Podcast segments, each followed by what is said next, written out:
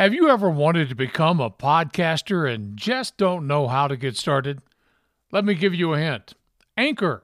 Yes, use Anchor. They have the tools to help you from music beds to music sounders to recording your podcast. And Anchor will take your podcast and distribute it to different podcast platforms too. All you have to do is set up an Anchor account and then you just get started podcasting. And did I tell you it's free? Check out Anchor.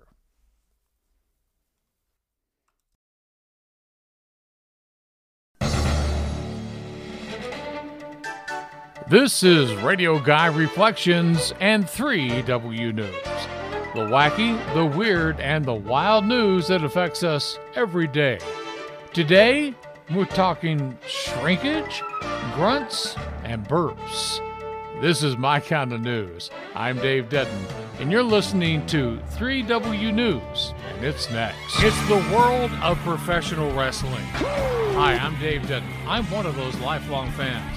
Christopher Evans joins me and Zane Peterson as we talk about what's going on in the world of professional wrestling from a little bit different perspective than a lot of the podcasts out there. The following contest is scheduled for one fall. We know what we like, and sometimes we talk about things we don't like. You stupid idiots! You might even find a chance to laugh at some of the things we do. Who are you calling Rudy Tooty Booty? It's Turnbuckle Trash. It's available on many of these same podcast channels. Join us. Turnbuckle Trash are also on Facebook and turnbuckletrash.net.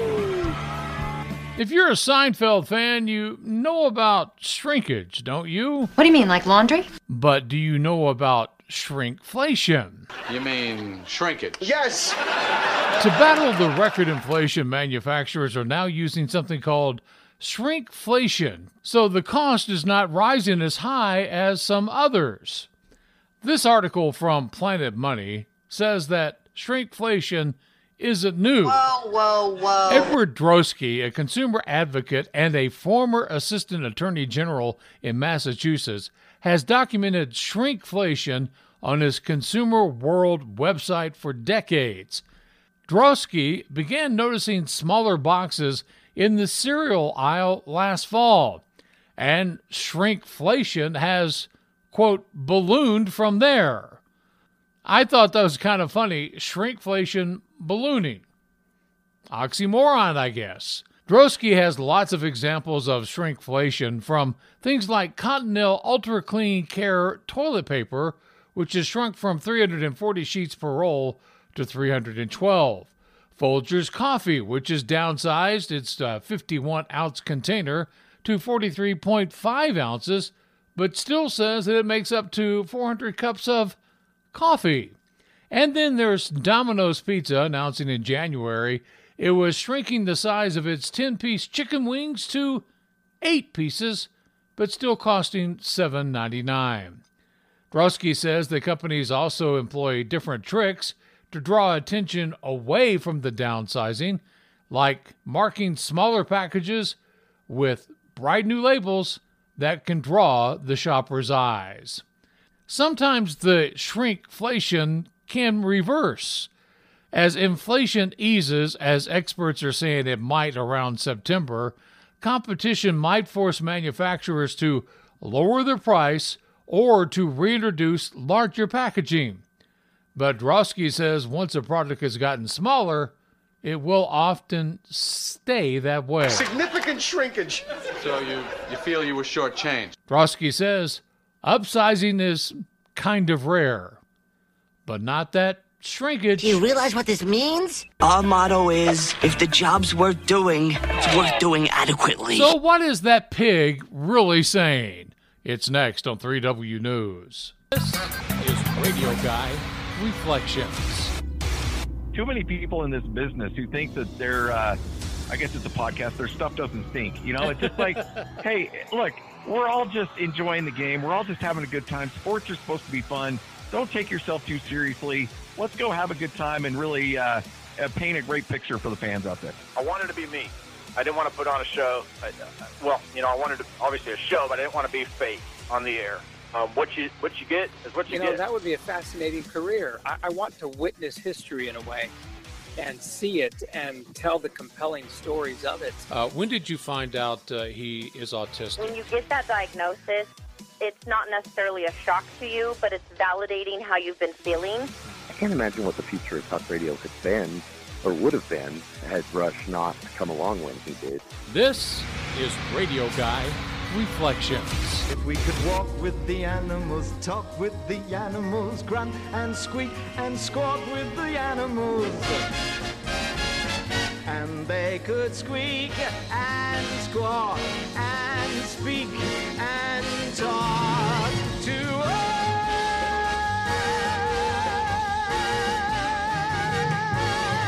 Dr. Dolittle would be proud. A team of researchers has come up with a way to find out how your pig is feeling. It's a pig translator of sorts to interpret the different kinds of pig grunts as emotions. Researchers have recorded 74,000 sounds from 411 pigs, tracing their life experiences from birth through death. The team then correlated the different calls with the pigs' activities and their body language at the same time. The pigs had positive emotions when nursing, reuniting with family, cuddling with littermates, and then running freely.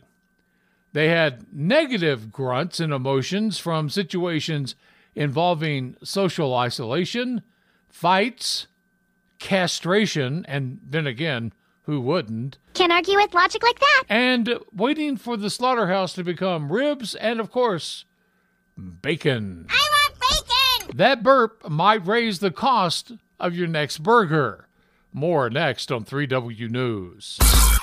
Hi, this is Dave Denton. Let my voice go to work for you. It's Dave'sVoiceWorks.com. Spell works W O R X. And you can hear samples of my on air work and also some of the commercials I've done over the years. There's pictures from some of my career and more, all at davesvoiceworks.com. Davesvoiceworks.com, spell works W O R X. The country of New Zealand's population is about 5 million people. They have 10 million cattle and 26 million sheep in New Zealand. According to New Zealand Climate Change Minister James Shaw, he says there's no question we need to cut the amount of methane we're putting into the atmosphere. And where does he say that methane is coming? Well, 10 million cattle and 26 million sheep who like to burp. Well, at least it's coming out of the attic, not the basement. and that belch is basically methane gas. So he is working with other government officials to come up with a tax. You can't call it anything else but a tax on a burp. Goodness! Excuse me. There will be different levels of tax for short and long term emissions, and whether the farmers and ranchers use special feed that will help reduce the amount of in cattle and in sheep. Now, a final decision on the tax for burps is expected in December. and here is a 3W News Extra. Just leaving it out there. Over the weekend, the national average for regular gasoline in the United States of America is now over $5 a gallon. We'll see you again with reports on the weird, the wacky, and the wild news that's affecting us every day on Radio Guy Reflections 3W News.